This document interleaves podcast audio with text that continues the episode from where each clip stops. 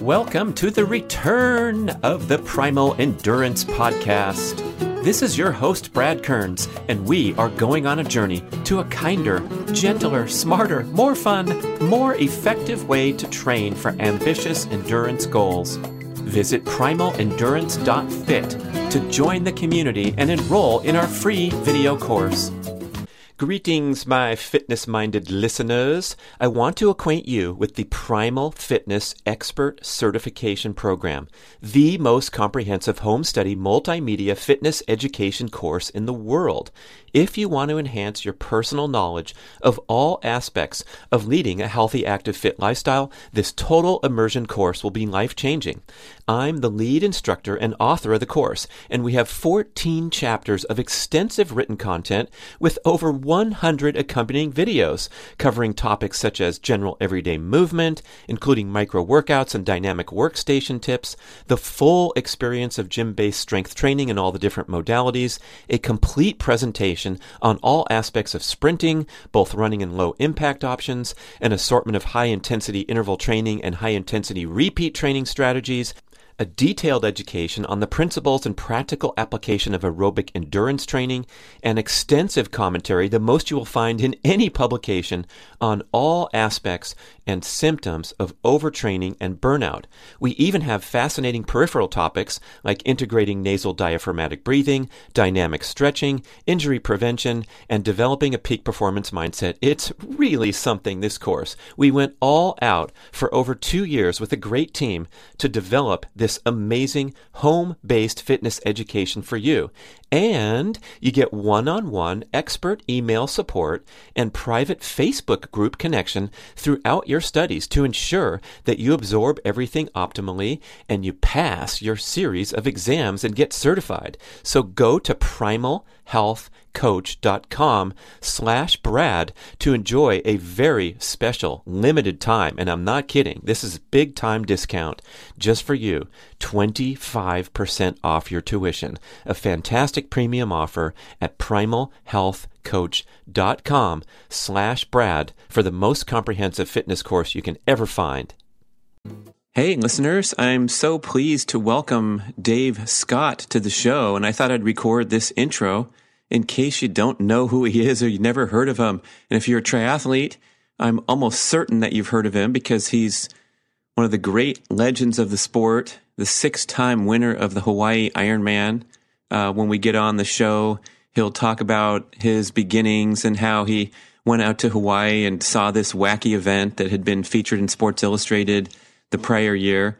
Uh, he saw that and he said, you know what? I'm going to race that thing. Even though those crazy distances, everyone was thinking of survival he went out there and destroyed the field and kind of ushered in the professional era of the sport where he was a proclaimed uh, full time triathlete. He was coaching swimming in Davis, California and training literally all day long with his swim workouts, bicycle rides, and running. We're talking hundreds of miles pedaling the bicycle a week, running 50, 60, 70 miles like a proper marathon runner, and swimming for hours and hours. So Dave Scott definitely ushered in the professional era of triathlon.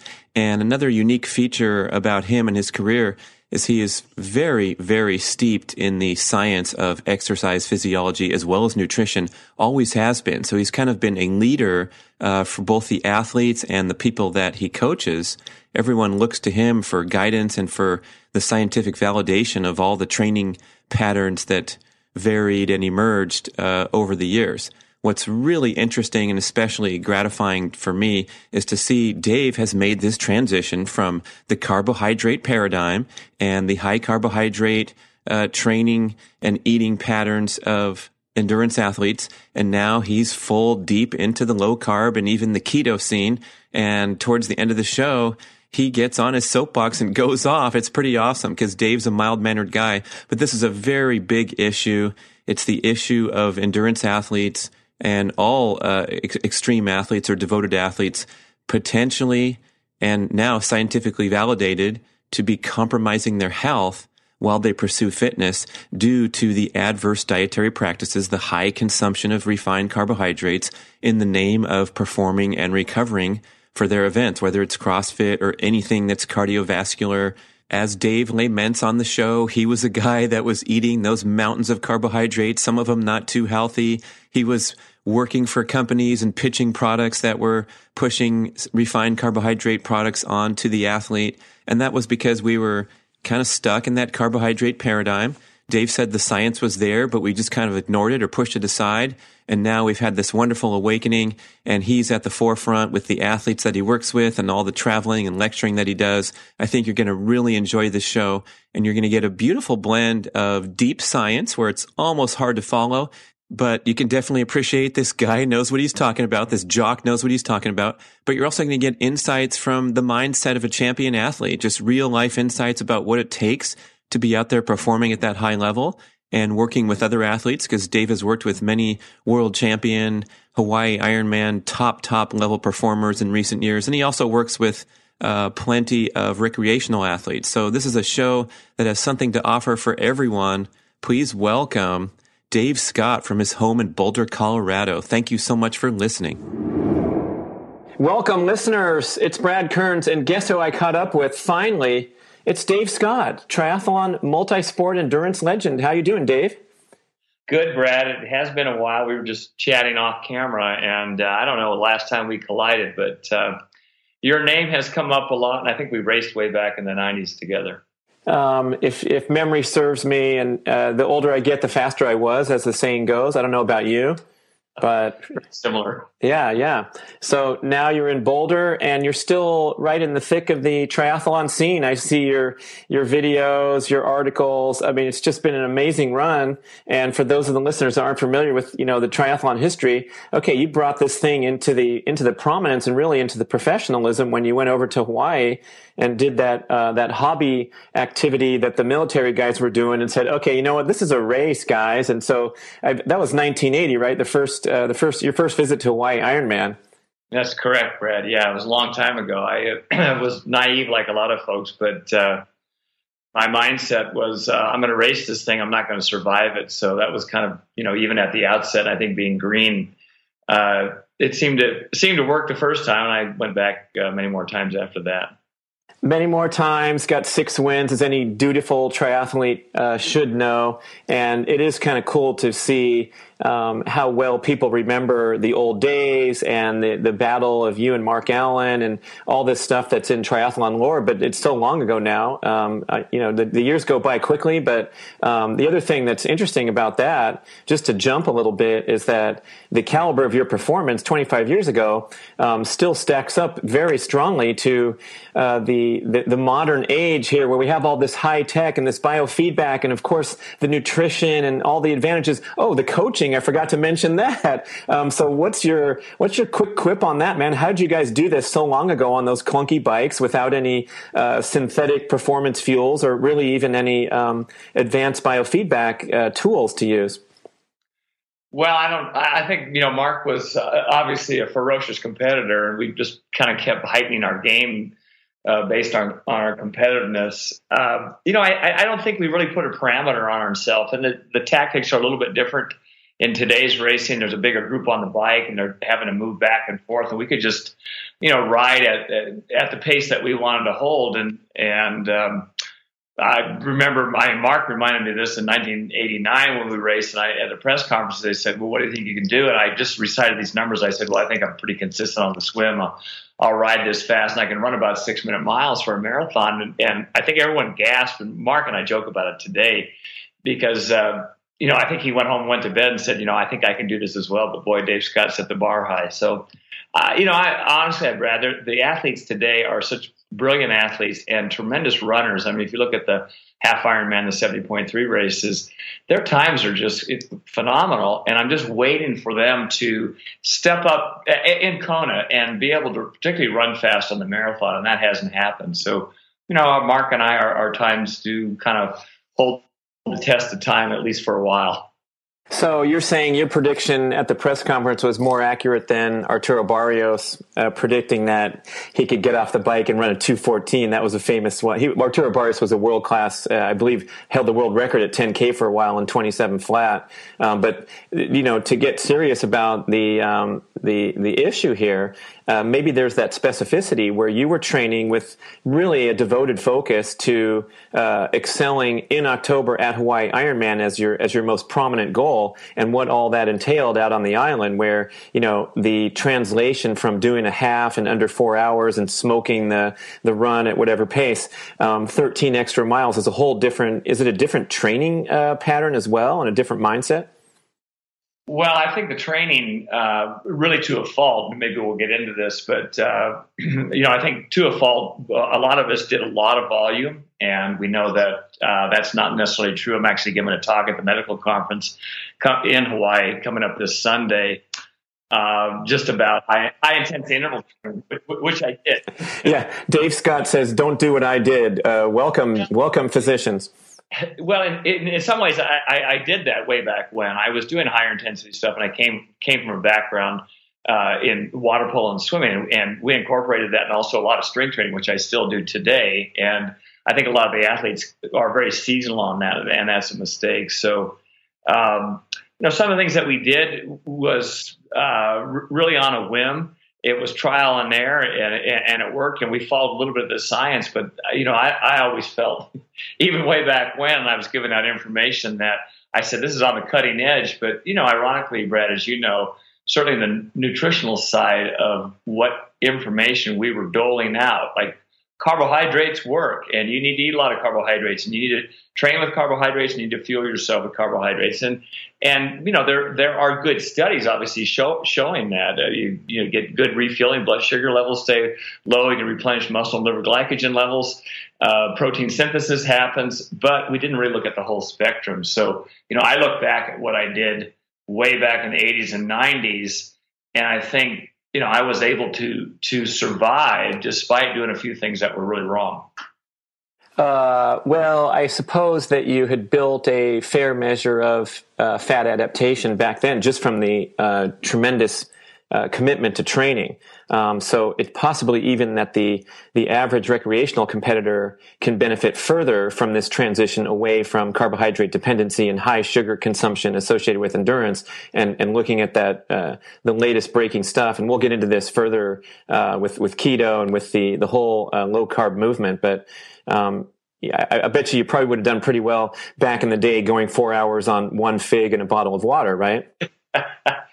Well, interestingly, I, you know, I think I was quite fat adapted, even though my diet dietary intake was really high in carbohydrates. And and I actually spoke with Tim Noakes recently, you know, great uh, uh, scientist and medical doctor out of South Africa, and, and he has done a 360 degree uh, turn is, and I'm sure you're keenly aware, Brad, that he's uh, put out a book, The Real Meal Revolution, and, and it's really on the Banting, which um, goes way back to the start of the ketogenic diet. And and he was one who just went out there and we said, need carbs, carbs, carbs, carbs, and and we didn't really look at the whole. We, we didn't really look at the whole picture. You know what happens if we're fat adapted. But getting back to this, he had actually commented in his book, Lore of Running, uh, well before we had chatted about, uh, gosh, Mark Allen, Dave Scott have to be burning very high levels of fatty acids in that run they did in '89.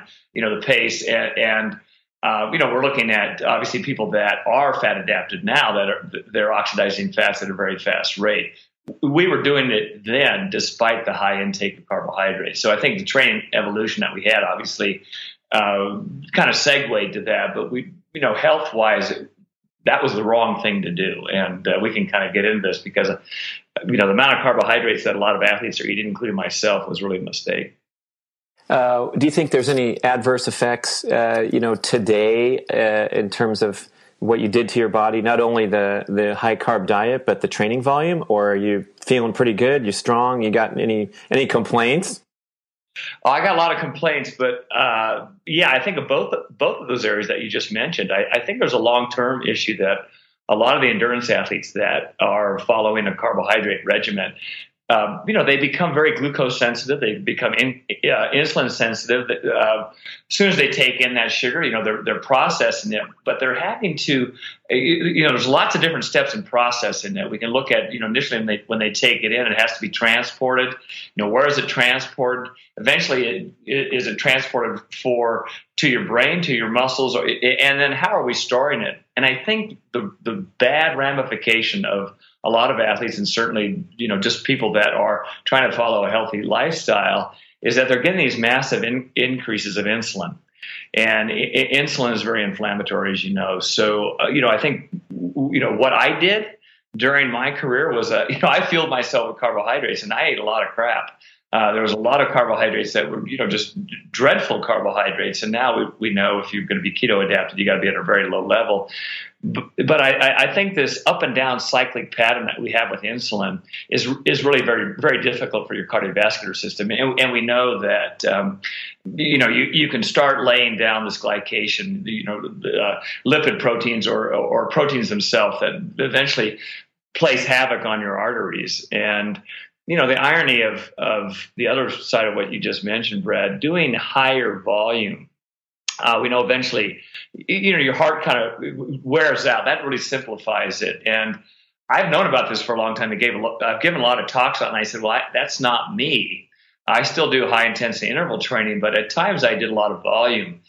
I was at the medical conference in Kona last year, and I just mentioned this in, in my talk. There was a specialist there, a cardiologist, who had been studying uh, a lot of endurance athletes, and it's the incidence of uh, heart-related arrhythmias in endurance athletes is, is staggering. I had atrial flutter uh, about two years ago, and uh, it kind of came out of nowhere, but it came on a day where I had ridden about uh, up to up to Ward, up to up above that. It's about a, a six thousand foot climb, and it was a warm day. Came down, was dehydrated, swam after that, mowed a couple lawns. the usual, Dave. Yeah. Uh, sat down at night, and all of a sudden my heart rate was crazy, and I went in the next day and, and uh, to the ER room. I was actually going to go to the bookstore, but I thought, you know, I don't feel quite right and tr- tried to run actually the next day and I just had to walk run and I said wow I'm really out of whack and you know, I, I, discovered that I had atrial atrial flutter, and you know, once you have this, once an athlete has it, then there's different procedures that can negate it. But certainly, the the fat adapted diet is is a very big plus for your heart. You get away from the carbohydrates, and I've kind of negated that over the last two years by shifting to this higher fat. And there's some really interesting studies looking at it as well. So kind of answering your question, Brad, in a long-winded answer, I think a lot of a lot of athletes that think more is better, bigger volume is better. You know, are you really laying down your aerobic plumbing? And, and I think you know we look at aerobic plumbing, we can look at oxidative enzymes and blood volume and hematocrit and hemoglobin and mitochondria. Well, what happens with the longer volume is that you really destroy the capability of the mitochondria, and that is really key. And that's why a lot of endurance athletes on that singular day, whether it's Ironman or it's a you know 100k running race or whatever it may be, they can do it on that day, but they better not keep training that massive volume kind of hard because it really affects. Um, it really affects your stroke volume, your cardiac output. A lot of athletes are trying to rev up their heart rate. They're keeping their heart rate high for a long time, as I did and the stroke volume amount of blood that they pump per beat times their heart rate equals their cardiac output, the amount that they're producing per minute. But if you do higher intensity exercise, it has kind of a cleansing effect because you get big arterial flow, you get this massive venous return, and that's actually good for your heart. So you reap all the benefits and even more of what people think, gee, if I do more volume, I'm, I'm going to be a better aerobic machine. And ironically, there's got to be a little bit of a mix and you got to do the higher intensity stuff. Anyway, I got off your question, but it's a very interesting topic. I'm talking about this at that at the medical conference on high intensity interval training. I'm talking about the health parameters and also the endurance uh, potential of people integrating this and reducing the amount of volume that they're doing for health reasons and performance reasons.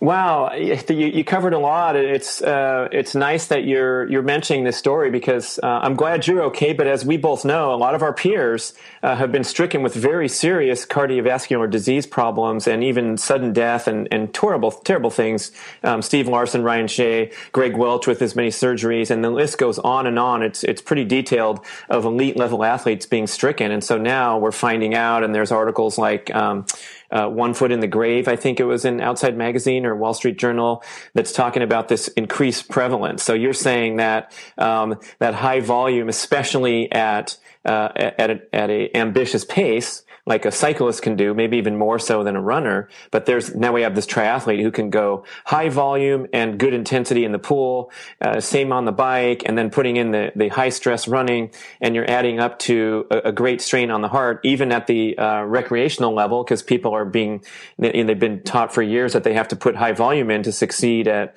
iron distance or half iron. Yeah, I think one of the things that you know we've maybe ill advised athletes is that it's okay to drive your heart rate up, but you don't want to drive it up for long periods of time. That kind of hard mantra that we have, which you just described beautifully, Brad, is is really what a lot of people lock into. They become pretty fit and they do everything kind of hard. So their heart rate stays up pretty high to try to drive that cardiac output. And that's really a mistake.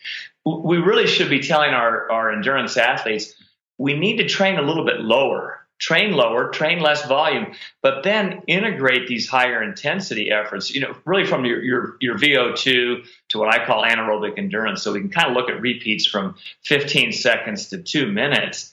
You can do a whole gob of those, and you know they hurt like fury when you do them. Um, but the return is, is really magic because you're, you're producing uh, this protein called a myokine. And uh, the cytokines, there, there's different kinds. Some are very inflammatory and some are pro inflammatory. The myokines are the good ones. And what we see with the high intensity interval training is that these just, these just open up the floodgate, which is a real positive notion. When we do large volume, kind of hard training, we get the ones that are inflammatory the, the cytokines, and those are the bad ones that kind of wear us down.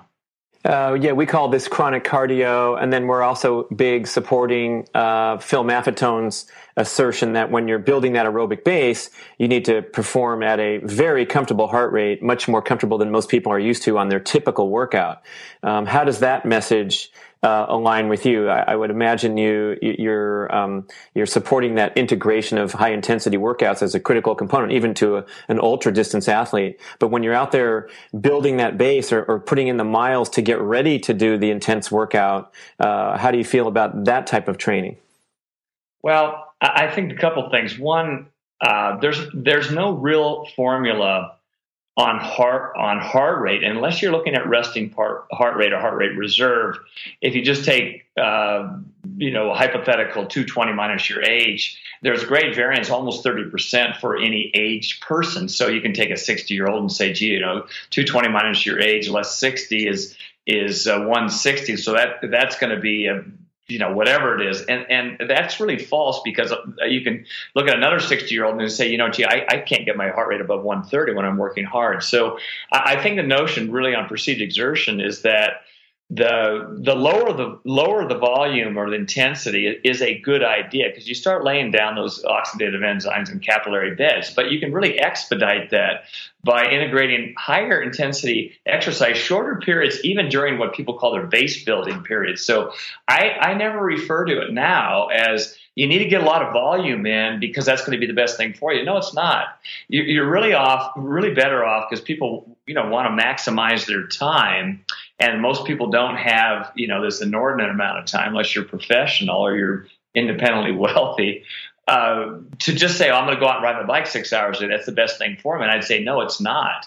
You know, I, I wish you only had two hours, but let's let's put in 12 to 24 minutes of higher intensity in that two hours, even during the off season, because again, the the parameters that measure cardiovascular health or the first one is, is a higher stroke volume. So that helps the stroke volume. And, and the, you know, the second thing is that we do want to look at all the uh, the physiology. So we want to look at the capillary density. We want, we want to look at the functionality of the mitochondria. And, and what a lot of endurance athletes do is they get stronger throughout the year. They end up going longer. They go kind of hard even more, and they, they actually destroy their mitochondria. They actually can kill off their mitochondria. They become dysfunctional.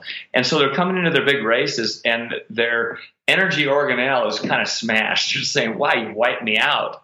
And I, and I, think this, you know, this happens a lot, and I'd see it in Ironman where people would, you know, October I want to be ready, and they do multiple races, big long stuff, and they come to October and they're shattered.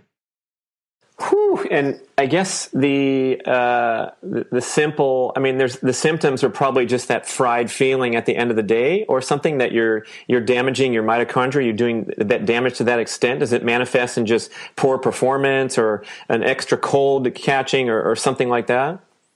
Well, it, it, you know, it obviously attacks your immune system. So your vulnerability for upper respiratory tract infections, cold, uh, you know, that that kind of opens Pandora's box and and saying, "Gee, I, I, you know, I pummeled myself for five days. I felt great, and all of a sudden, by the weekend, you're creamed." Uh, uh, and, and, even on a day to day, if you wake up the next day, and Brad, as you know, I mean, there's a lot of factors because we were talking about this before we went on. Uh, you know, if you're if you're running like a, a, wild hamster all the time, you're going around that wheel, and you're not getting enough sleep, and and you've got a lot of stress. Well, that that can really bring you down quickly. I mean, the sleep is really you know paramount for for good health.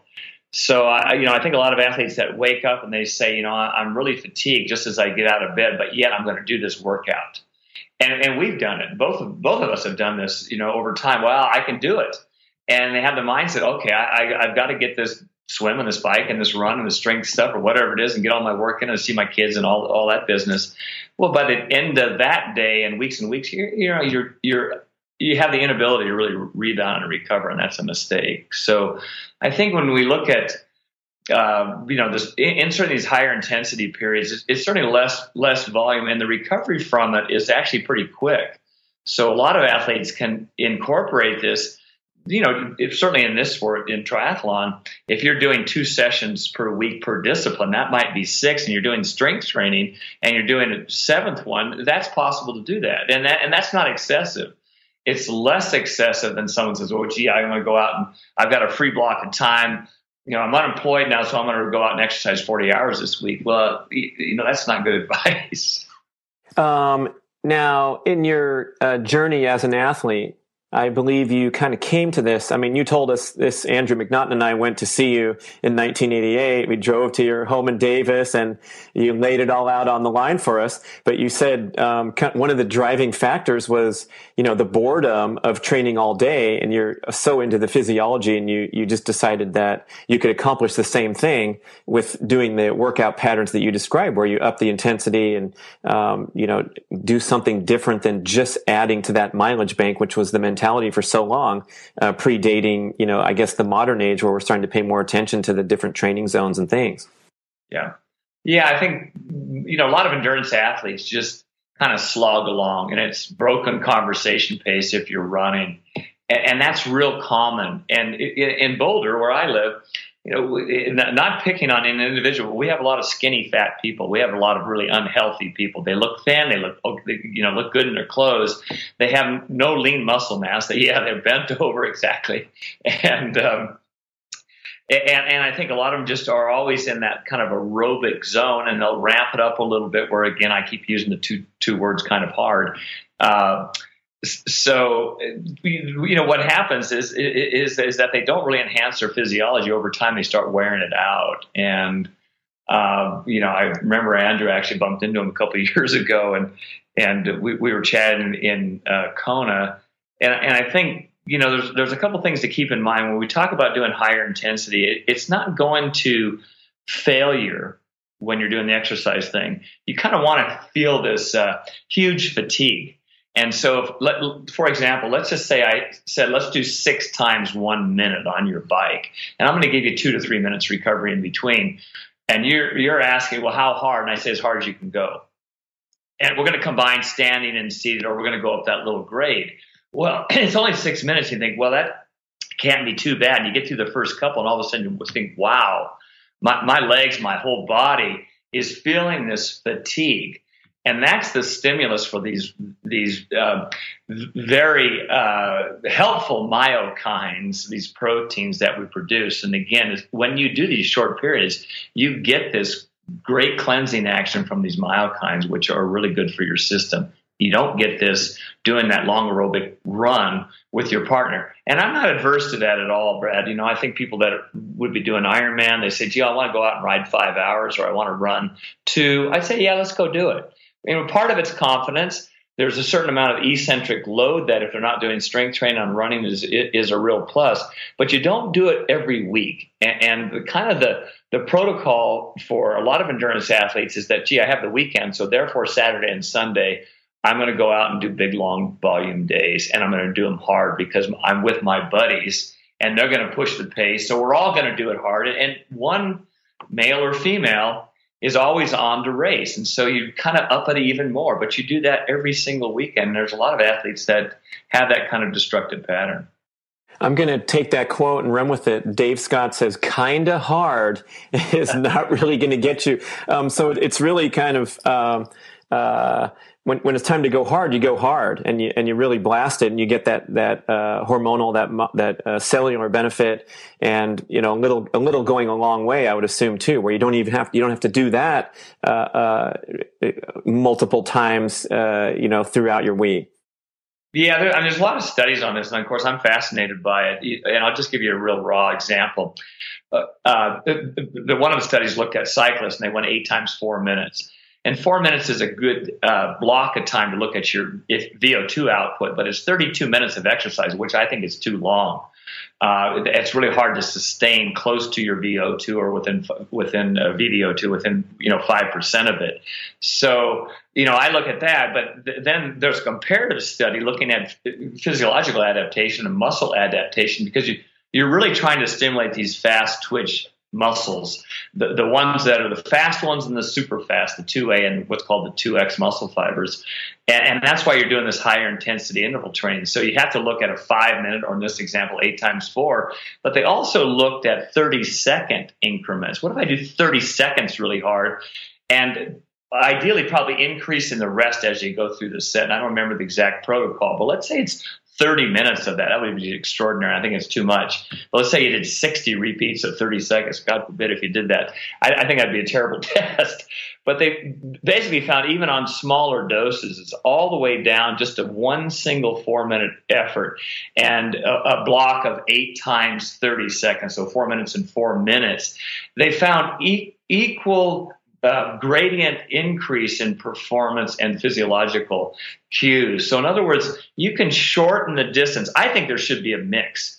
And I think we should be doing these VO2 down to these short 15 second ones. But I think that maybe the, the, the, comment is, is that if you do a mixed set, and, and I can give, give the listeners a, an example. If I'm doing somewhere between 12 to 20 minutes and I'm doing it hard to very, very hard, and I'm doing these shorter blocks, you might want to integrate a mixture of these. So, for example, one times four minutes, depending on the environmental conditions outside. If it's real humid, you have to give yourself more rest. If you're just starting starting out, it might be a one to one rest ratio. So it's four minutes on, four off, and then you know you could come back and do eight times 30 seconds, and then to say a three minutes and six times 45 seconds again, you know, you can add up the math on this. So the total work time, not work plus rest, is 12 to 20 minutes. Most people get a magical return just by doing that much.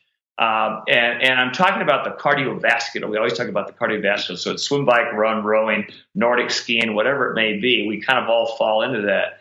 If you're doing strength training, because the load is so much greater, the segment length and the duration is is quite a bit less, and the re, and the rest has to be a little bit longer. But the same thing same thing applies. A lot of folks that are uh, aging like myself, Brett. Oh, if I, did I, I, read an article recently that said you weren't aging. So uh, okay, well, I still do my exercise, but I, am careful on what um, um, what I'm doing, I'm describing, you know, what I do today, but I swam and rode my bike today. So I, I got that in. Uh, where was I? I kind of forgot what I was talking about.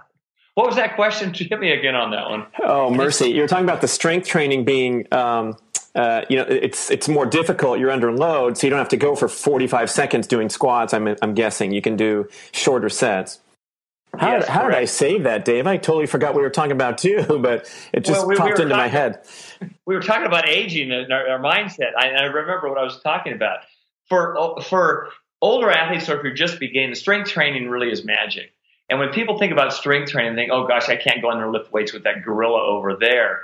Um, there, there's a there's a ER doc, but he's also heavily involved with sports medicine. And his name is Doug McGuff, uh, M C G U F F and he's done a lot of studies looking at slower movement with a lot of tension. So you're creating muscle tension. So he's doing his strength training with a slow concentric movement and a slow eccentric. And so for one press, and let's say it's an overhead press or it's a lat pull down or whatever you may be doing, a full body exercise are, are the best. So let's say that you're doing a shallow squat to start with or on a hex bar or a trap bar, which is a great exercise it's slow coming up and slow coming down. Yes, exactly. The Olympic lifts are, are quite good as you're showing me, Brett. So he, he's looked at this myokine production by doing slow movement and it's very safe that was the point i wanted to make is that when people are starting out you're, you're better off trying to do it slow and, and i think and, and, and no dumping on crossfit athletes i think a lot of the the crossfit stuff is magic but I think they need to be very careful in making sure that they're holding great body position, they have good balance and symmetry before they're putting them in, in, in a compromised position. So that the premise of CrossFit is to do stuff very explosively, and I think there's got to be a buildup as as they're doing this. So do it slow initially, and you get a great return, and then incorporate a little bit of slow and fast movement. Hey, ladies. You may have heard me talk about Gainswave treatment for improving male penile vascular health and sexual function, and maybe you thought, hey, what about my needs? Well, Gainswave has got you covered with a revolutionary new treatment protocol called Gainswave for Her. As with the male Gainswave treatment, a skilled practitioner uses a handheld device to send low intensity shock waves into your vaginal area to stimulate a healing response, promote increased blood circulation, and the growth of new blood vessels after a series of 6 to 12 very brief treatments, which are painless but extremely effective. You get real results with Gainswave reporting an 80% success rate. Some benefits you will revitalize your intimate relationships with heightened sensation and arousal and enhance pleasure and satisfaction. Don't contemplate invasive procedures or uncomfortable medical treatments. Regain confidence and reclaim your sexuality with Gainswave for her you visit the website gainswave.com, G A I N S W A V E.com slash Brad to find a practitioner in your area. You complete a series of treatments, and the beneficial effects will last for a long time, especially if you eat and exercise well to promote overall vascular health. It's a tune up for your equipment, so please visit gainswave.com slash Brad to find a practitioner in your area and take advantage of my special promo that you'll mention when you find your local practitioner. Buy six treatments and get one free. Yeah, CrossFit. I I uh, I got injured there one time doing the um, handstand push-ups against the wall because I, I was going till failure and I, I didn't have enough uh, to finish my last rep and I just collapsed on my neck. I mean, it's it's a little bit. Uh, you, you want to be under control at all times when you're doing this stuff. And I think, uh, like you said, the novice or the person that's intimidated going into the gym thinks it's like an all or nothing proposition, or they're going to get. I mean, if you go in out of the blue, like I go in out of the blue, like I haven't been doing doing my squats in, in a while and I'll go get super sore after one workout because it's not, I'm not in a good pattern. And then you kind of get deterred from going back there. So, uh, I think there's, you know, there's a trick and a strategy to it. You've been doing it for so long and that's interesting because I think the average, uh, endurance athlete, cardiovascular athlete especially, still seems to discount that here, you know, decades after we've been told emphatically that this has a direct, uh, improvement in performance. Yeah, it's a real hole, I think, in a lot of athletes. And if, you know, fortunately, I, I had a, have had a great opportunity in coaching some of the best. And I, I coached Chrissie Wellington for about four years. Who never heard of her? Yeah. oh, Chrissie Wellington, multiple Ironman world champion, one of the greatest females of all time. Well, I think she's the great, greatest iron person of all time, both genders. And when I first started coaching her, and also Craig Alexander, who still holds the, the current fastest Ironman record in Kona, uh, 803, both of those athletes, when they came to me, I said, What are you doing strength training? They were already good. I said, What are you doing strength training wise mobility wise and your joints and stretching and so on? So I looked at the strength training. Ironically, both their left sides were really weak. Like their glutes are like a bucket of butter. You know, I said, Fire that glute. And I, you know, I could lose my finger. And, I, and they said, Well, I'm trying to. And I just said, Well, that's dreadful. That's awful. And, you know, all it takes is a couple words to tell, tell a world champion that they're not, they could be a lot better. My words were kind of harsh, but the point is, is that I think we see a lot of athletes, even the very best ones, and, and of course, they had a great conviction to rectify that issue. They said, "Well, I'm going to make sure I am symmetrical. I'm going to get that left glute, my soreness my low back, and my hip flexor to not bother me anymore." And ironically, they had kind of the same issues, and so we can see the world's best that maybe are not as balanced as they should be, not as strong as they should be, not have the mobility, uh, and you know certainly the endurance athletes uh, that that I work with, you know, we see terrible mobility in the thoracic spine, their rotator cuff, and, and in their hip, and, and, those big areas. Quite often, even if you lose a couple millimeters of mobility or strength, you, you have the inability to fire the muscle completely, and then all of a sudden they see, "Gee, my performance is falling off." It might be age, it might be wear and tear, and I think you, you know that, that's kind of presumptuous. And, and I think if they would actually incorporate what I call mobility, stretching, and strength training as part of their routine, it doesn't take a lot of time each week, but the return is huge.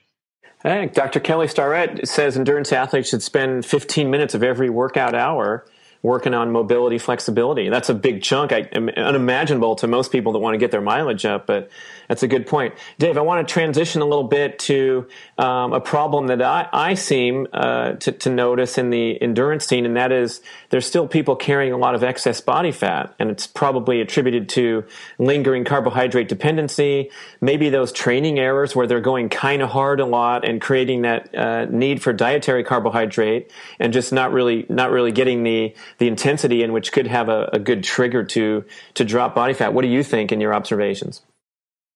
Well, I'll start with that last statement. There is there is a, a, a term called exercise post oxygen consumption, and this is this post metabolic burn after you finish exercise. So again, if you kind of insert these higher efforts um, during your cardiovascular session, it revs up your engine because you're you're innervating these fast twitch muscle fibers, and they have a high fatigability. They burn through glycogen real fast, but they're, they're, again, there's a great physiological adaptation from it, and you get the burn after you finish the exercise. I don't think they're doing that.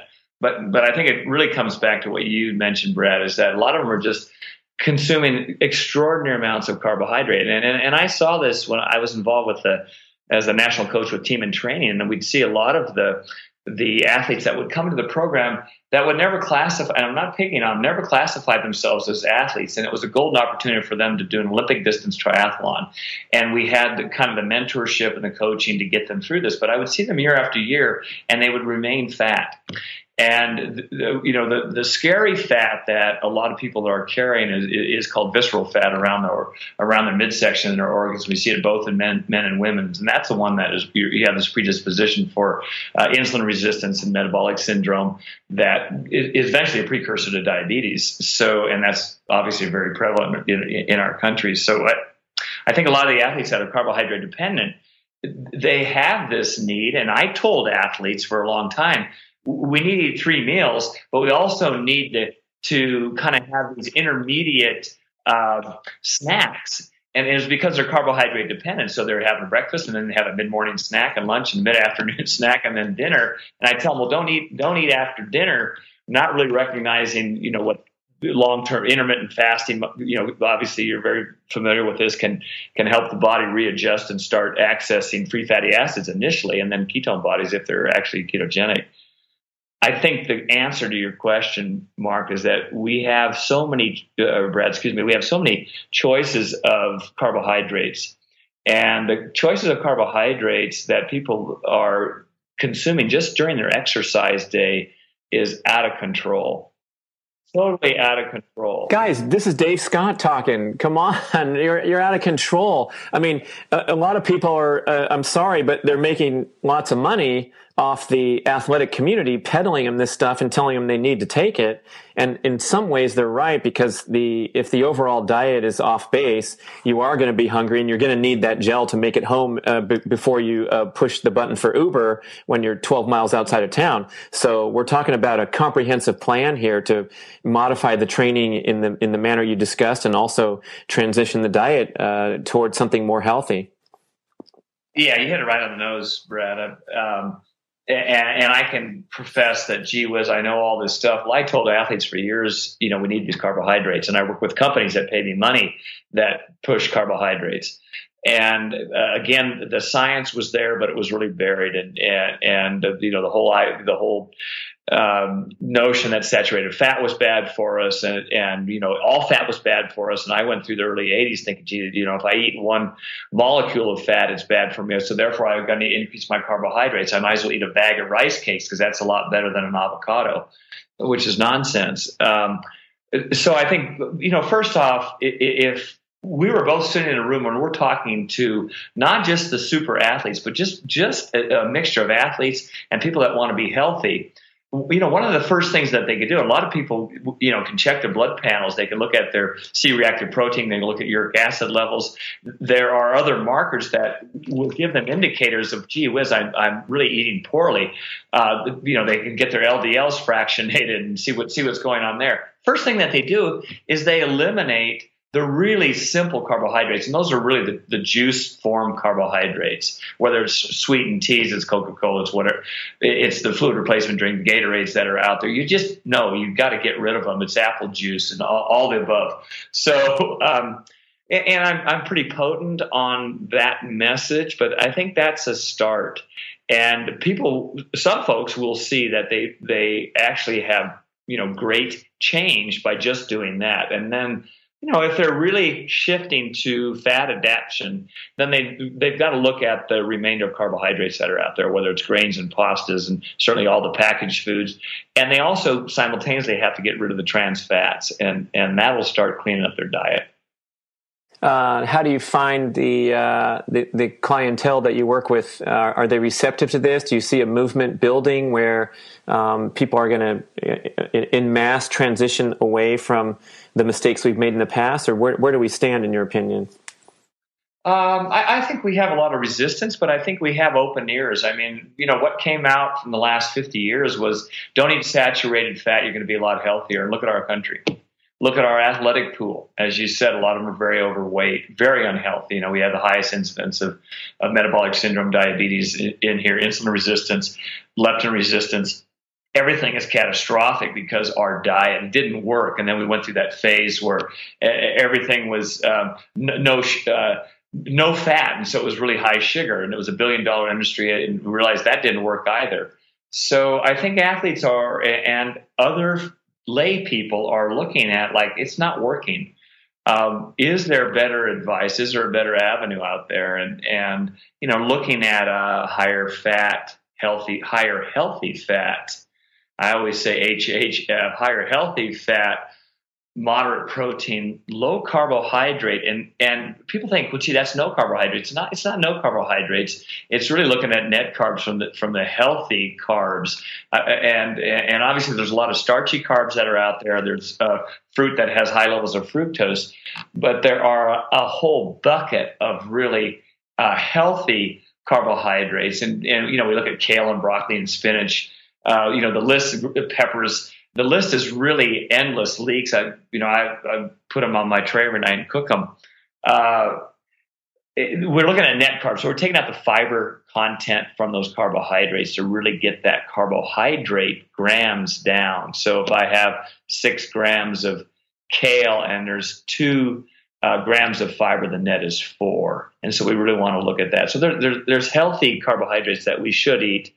And that's part of our regular diet. But wow, are we just smashing our diets with an endless supply of bad carbohydrates? It, and it, it's, you know, it's really scary what's kind of happened to our country, but it's also scary for the athletes that are doing this, because you know, right at the outset of our chat, I, I think you know we're really pumping our pancreas to pump out this massive levels of, of insulin, and, and insulin is is inflammatory. Sugar is inflammatory, so I think, gosh, you know, for long term for this country to turn things around, I hope people do listen, and they are listening. Uh, I, I, just posted a thing, uh, a couple articles on my Facebook that riled up a lot of people. Like, how can you do this?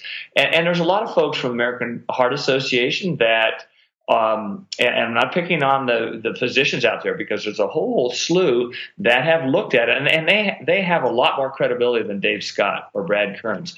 These people have published, uh, PhD uh, publishers as well that have looked at uh, carbohydrates as, as working, and absolutely they do. And now they're kind of looking at the complete science and looking at the science that was really uncovered because it wasn't thorough way back when. And so the standards by the FDA and the, gov- and the government were really mandated. We all follow. We all follow them. Um, and and that's the scary thing. And now people are going, uh, I don't really buy all that. I'm going to try something different. Yeah, and, and trying it is uh, really, you know, we, we emphasize that importance of personal choice and experimentation. So whatever whatever Dave Scott says or whatever Brad Kern says, that may very well be true. We have no credibility. But if you go out there and try it and you start to feel better, and I think a great takeaway, if you're going to take something away from uh, from from Dave's comments here, is if you just dump those juices at, as your first step and and tiptoe in that proper direction and slow down from that kind of hard workout pattern that prevails and then try some of this uh, interval stuff to to cleanse the cardiovascular system. Now we're talking and before i let you go i want to get a little bit into your experience with keto. You've written some good articles about it and where that stands and how to um, kind of uh, balance that, I guess, with the needs of the competitive athlete that's definitely wants to recover and not interfere with that. And sometimes there's a little bit of a, a balance point there where the keto people, they're not eating a ton of calories, they're not eating a ton of carbohydrates, and then they're having these ambitious goals. Well, I, I, I think we have to look at the science. We have to look at really great data from the scientists that are actually investigating this. And you know, their their reputations are online, and there's, as you know, there's a number of them that are out there that have published for a long time. Uh, Jeff Volek and Stephen Phinney and Dom D'Agostino and Dr. Veech. These are scientists that have have looked at uh, fat adapted athletes and, and really looked at nutritional ketosis and. For, you know, for the layperson, that's getting that net carbs down to 50 grams of carbohydrates per day. But on an athletic side, people that are active and, and the activity level depends on your meta- metabolic rate. The variance on that net carbs, because here we are telling them don't eat as many carbs, can really vary between about 75 up to 150 grams of carbohydrates per day. And, and you really need to measure your blood ketone levels to actually know whether you're not in ketosis. Most athletes will know. They they will know w- when they're there. And there should be a 4 to 6 week period where they all of a sudden shift from a particularly carb adapted diet to saying you know I want to clean it up. What you just su- suggested uh, Brad we both agree on this is that we start with the the simple sugars the, the juices and then you start with the grains and the packaged carbohydrates that are out there, the trans fats, you start weaning yourself away from that. The pastas that are out there that you know is kind of a mainstay of the American dish. Um, and you've got to start cutting that way, way, way back, and start including healthier vegetables. And there are healthier fruits. I mean, the, particularly the you know colored fruits. Uh, all the berries are all pretty high. Uh, I'll just segue to one thing. Everyone thinks agave syrup and agave nectar. It's in everything. It's in a shake. It's really healthy. It's absolutely the worst one that you can have because it has the highest grams of fructose by volume. So anytime you see agave, it's really poisonous for for, for people that are deaf. That's a pretty potent word. So we don't want to say poisonous. Stay away from that. This podcast is sponsored by Dave Scott Healthy Food Line. We do not sell energy bars. No agave. It's kale and chard. You can buy it at davescott.com. Thank you, Brett. I'll give you a couple a couple things I think athletes are concerned with. I'm not going to be able to fuel myself under higher intensity, and we, and that's not true. There's you know show me one study that's not funded by some someone else, and, I, am not going to bring it up. Uh, that says we're, we're, not accessing our uh, high anaerobic output on a fat adapted diet. That's that's not true because the ATP that we use is really for 95% of the energy production anything about 15 seconds or less, it's it, it, stored phosphagen. So um, we're tapping into this ATP. I think the second thing, which is very very interesting, is that when we look at muscle liver glycogen replenishment from a day to day basis, I had a hard workout on Monday. I want to do it again on Tuesday. What happens with the muscle liver glycogen stores? We, we know they go up with, with carbohydrate, but they actually go up higher. They go up higher with a higher healthy fat or a ketogenic diet. And there's a number of studies that are showing that right now. Uh, the, I, the, faster I, study I, you're referring to, for sure, where the um, the high the high fat low carb guys replenish glycogen faster somehow, uh, even than the um, than the uh, high carb guys. That's exactly right.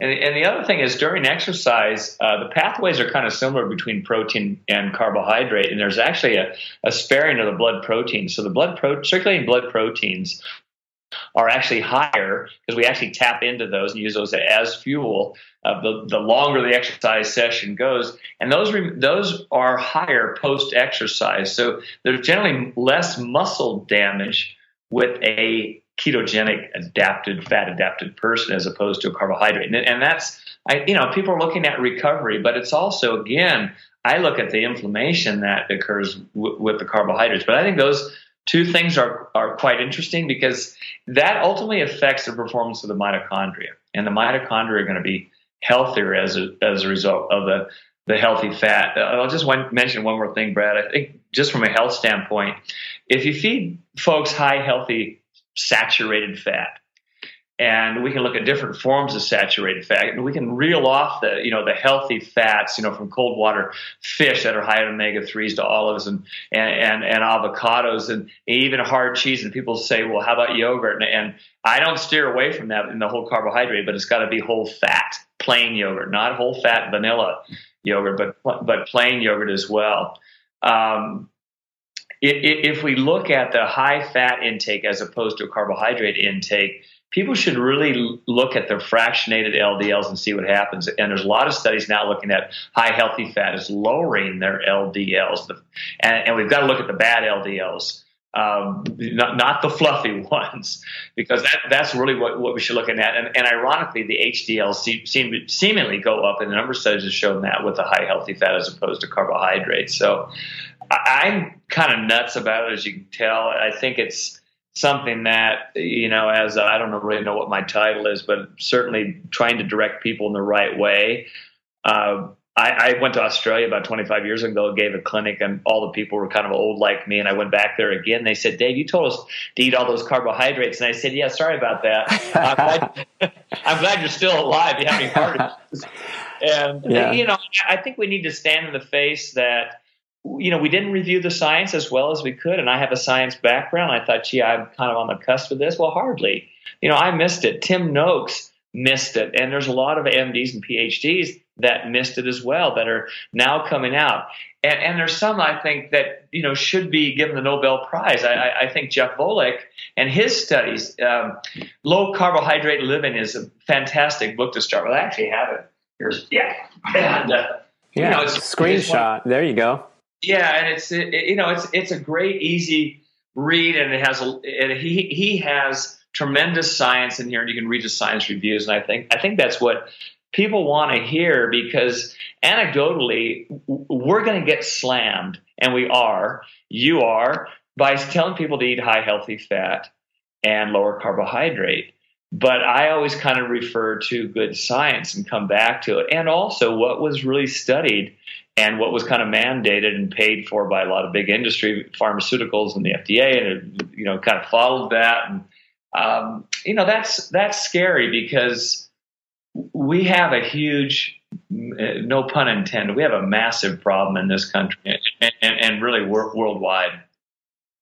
Dave, I got you going off, man. I like that. I mean, this is a it's a hot topic. I mean, I kind of I kind of liken it to when you're talking about the ignorance of the science and and all that. It's kind of like the investment bubble when we're sitting here on an investment show and we're during the dot com craze, and you and I are saying, you know, Apple's a great buy at eight thirty one. I, I I see only future potential, or a company that hasn't made any money yet, and everyone's talking about you know when to buy and sell, whether it's at eighty seven or ninety three, and they haven't even made a profit, but everyone's collectively buying into it, and therefore there's a bubble. And I think that was us as the athletes thinking, well, well, look, Dave, no one's ahead of you on the road in Hawaii, so whatever you're doing is working okay by many important measures. So you know we're going to look to the examples that the elite athletes are setting. And now I think at the end of your diatribe, I'm concluding that you probably could have gone 755 in Hawaii in 1989 had you been eating keto. I don't know. Would you agree or disagree? Uh, I, I, think there's maybe a number of factors, Brad. You know, we can always postulate that, boy, I coulda, coulda, shoulda. Um, yeah, I think we had the capability of, of going faster. And, and, I, and I think you hit it right on the nose is that, you know, we, we look at the better athletes. What are they doing? They're doing a lot of things right. So somewhere in the scheme of things, where we're standing outside and saying, "No, you're not doing this right. You're not doing strength training right. Your volume's too much. Your intensity's wrong. Oh, by the way, you hold the world record." Well, they're doing they're they're doing something right. So we need to look at it, and and, and quite often the the science, and certainly in triathlon, it's kind of followed the sport because you know the sport is relatively young. So the scientists said we, we better start doing blood draws on these people and see what's going on and muscle damage and uh, you know what, what's happening in their glycogen stores so all of a sudden the science said, well, this is what we really see. But the athletes are going, well, we already knew that. We knew it to some degree. And, and again, I feel, and, and, and not to keep reiterating this point, is that I always look at this, this whole paradox. Are, are we really nurturing the athlete from a healthy standpoint? And, and are we trying to maximize not only their health, but their performance? And if people poo poo diet, that's just total ignorance. And if they have blind ears to listening to someone who's going to talk about fat at fat adapted people, fat adapted athletes, what are the pluses in, in doing this? I, I, if I was 25 years old now and not 63 on the cusp of 64, I would say, you know, I'd, I'd like to hear about this. I would really open my ears. And, and maybe I had blind ears way back when I felt like, you know, I'm on top of the world. I don't need to listen to that. But I, I hope that I wasn't that naive.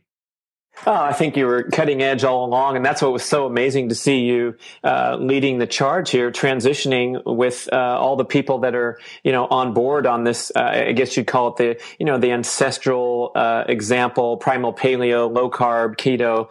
Uh, so it's been a pleasure to to catch up to you and, and, talk about this stuff, Dave. I mean, it's it's it feels good because we've come a long way in many ways, and you know, the last parting words you gave there that we can protect our health as we pursue pursue these competitive goals.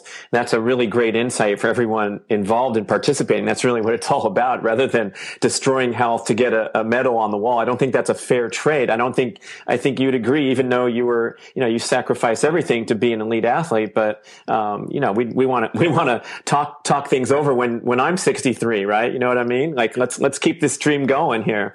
So, Dave Scott, what are we gonna uh, what are we gonna plug? We're gonna go look at your website. Uh, there's a lot of good content there for free, and I think there's a ton of options if you're an athlete wanting to get coached. What do we got? How do we find you? Yeah, I'm, I'm, i think the easiest thing people always ask this, Brad. I think just Google me, and there's either an astronaut or a felon, or you'll you'll find me. So uh, yeah, I, I do pump out a lot of information. I like writing the science on it, and so I have a newsletter that they can sign up for. We put it out uh, twice per month, and and I always have tips. And you know, this uh, high fat, low carb diet is is is really the hottest topic right now. So I you know address this quite a bit, and um, I do a number of Facebook lives, so you can uh, tune into those. I'm heading to uh, Kona real soon, and I, I, have some of those. I'm not sure when you're airing your show, but. Uh, I do have a lot of Facebook lives that that will be coming up. We try to pick you know relevant topics. It's not just hopefully gibberish Um, and hopefully, I'll have an opportunity to do more podcasts uh, with you.